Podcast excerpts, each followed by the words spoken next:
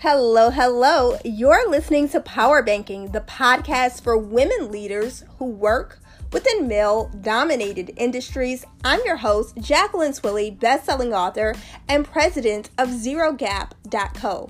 Did you know I am a latte lover? Well, let's dig into today's episode.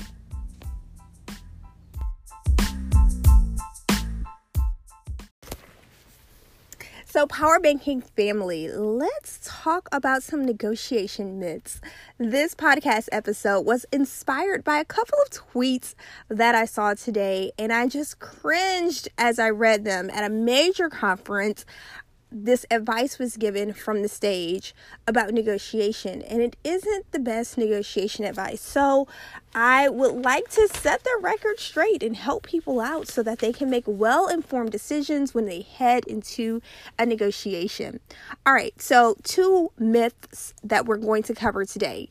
One, never give your number first because the person who speaks first loses. And the second myth is you should always ask for double. All right, let's dig into it. So, the first myth the person who speaks first loses. That simply isn't true. In the negotiation framework that I teach folks, I give them five steps and I call it the latte method for negotiating. So, latte is an acronym. L stands for look at the details. A, anticipate challenges. T, think about your walkaway point. The second T, talk it through. And then E, evaluate the options. So when you go through this framework, almost like it's your checklist for negotiation, what it enables you to do is it enables you to really set yourself apart from those that you're negotiating with because you're going in with as much information as possible. Now, about 80% of your negotiation is going to be in your preparation phase. Yep, 80% of the negotiation happens before you even get into the negotiation. It's when you're doing your prep. So, L, that first step of the negotiation framework, looking at the details, you want to be very thorough in that. As much information as you can uncover, you want to uncover. So, this will allow you, when you go into a negotiation, to speak confidently right out of the gate because you know what you're talking about. So, let me break it down in terms that everybody can understand. When you're buying a car or you're buying a house or even going to a flea market, there is a price on the object. That price is, in many cases, the starting point of a negotiation. The person who's giving you the price, which means the person who owns that item currently, they don't necessarily lose, but they have spoken first because they put the price out there. So when you think about it from the framework of when you're making well informed decisions, you're able to know based on your research, based on facts and data, that you're anchoring at a proper point. Now, let me pause for a second. Anchoring is a term that we use in technical negotiation training, which means a starting price. So when people say the person who speaks first loses, I challenge them on that because they don't really understand the concept of anchoring. Anchoring is your starting point. And so that anchor should be based in fact. When you're, let's go back to the house analogy. When you're purchasing a home, that home price is typically based on the market rate, okay? So what other homes, other comps have sold for in that area, similar homes in the area sold for in this price range, all right? Same thing for cars. This car, this year, this make, this model with these bells and whistles typically sells for this much.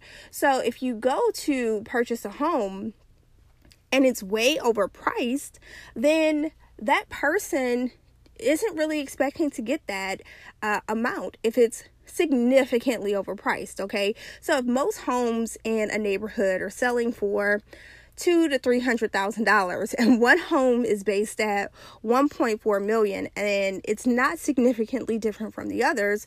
That home that's priced at 1.4 million people are going to be like what? That's way out of the price range for this area. In that case because you have your facts your figures your data you know that that's not comparable. Let me break it down even further. If you're talking about a salary Okay, and this is going to slide us into our second myth. When people say always ask for double, I that is unwise advice. As I just mentioned with the first myth, the person who speaks first loses, that is not true. When you go in with data, when you go in with the facts and figures, you can confidently anchor the negotiation based on the data available.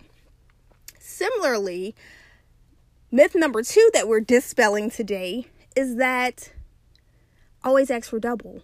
That's just simply silly. When it comes to salary negotiations, if a market rate for a job is about 120,000 and you ask for 240,000, then there's going to be some significant backlash from the person who is extending the job offer. So, what's a market rate for a job? So, a market rate for a job is simply what a person earns in a geographic area for the type of work that they will be performing. Okay, so a couple of factors are included in that. You have your cost of living, you have your availability of skills in that geographic area, and then you have the, supply of people who can actually do the work. Those are just a few of the factors that contribute to the market rate. So, for example, in Dallas, Texas, someone who is a graphic designer might earn a certain rate in the company. And Miami, that person will earn a different rate. And in New York City, they may earn a different rate. And then if we go to Louisville, Kentucky, they may earn a different rate, even if they work for the same company. The reason why is because the market bears differently. So, in some cases where we see some tech positions, let's say data scientists, that are offering upwards of $200,000 for a salary, these people who are data scientists who are really skilled, they get to command higher salary because many companies need someone to analyze the data, but there aren't as many people right now who are trained to do such. So, as more people enter into that job market and more people have that skill, it's going to drive the cost down. So, we're getting into a little bit of economics here, the the law of supply and demand, but that is in part um, a contributing factor to the market rate. So when you think about the market rate and you go into a job and the market rate for the job is 120,000 and you straight up say, "Okay, I want 240,000" because you're operating off of the myth that you should always ask for double, people will laugh you silly and you won't get that job. And people talk, y'all. Industries are small Cities are small. Even if you live in a big city, people know people, they talk, and that can really impact your professional reputation going into a negotiation not prepared and just throwing out arbitrary numbers.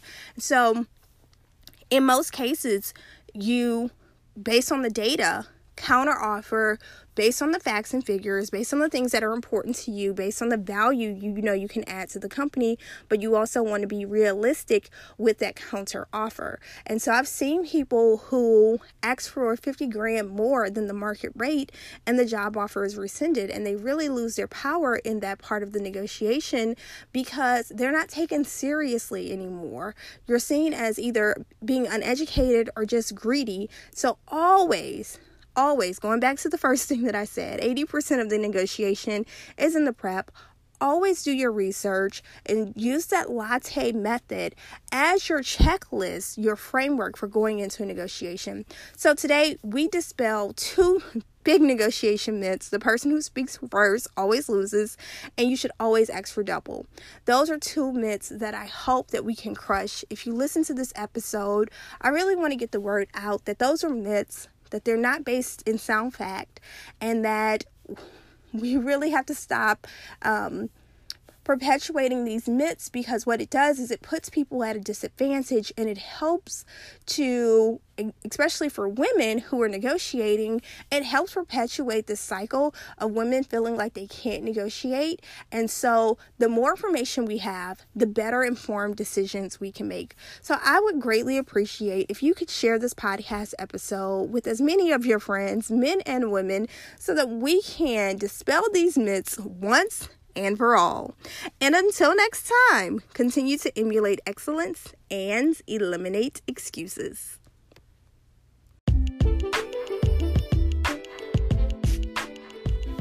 Hi, Power Banking family. I have a question for you. If you work inside of an organization that has women's employee resource groups, I'd love to hear from you send me a message at jacquelinetwillie.com or in the Power Banking Facebook group.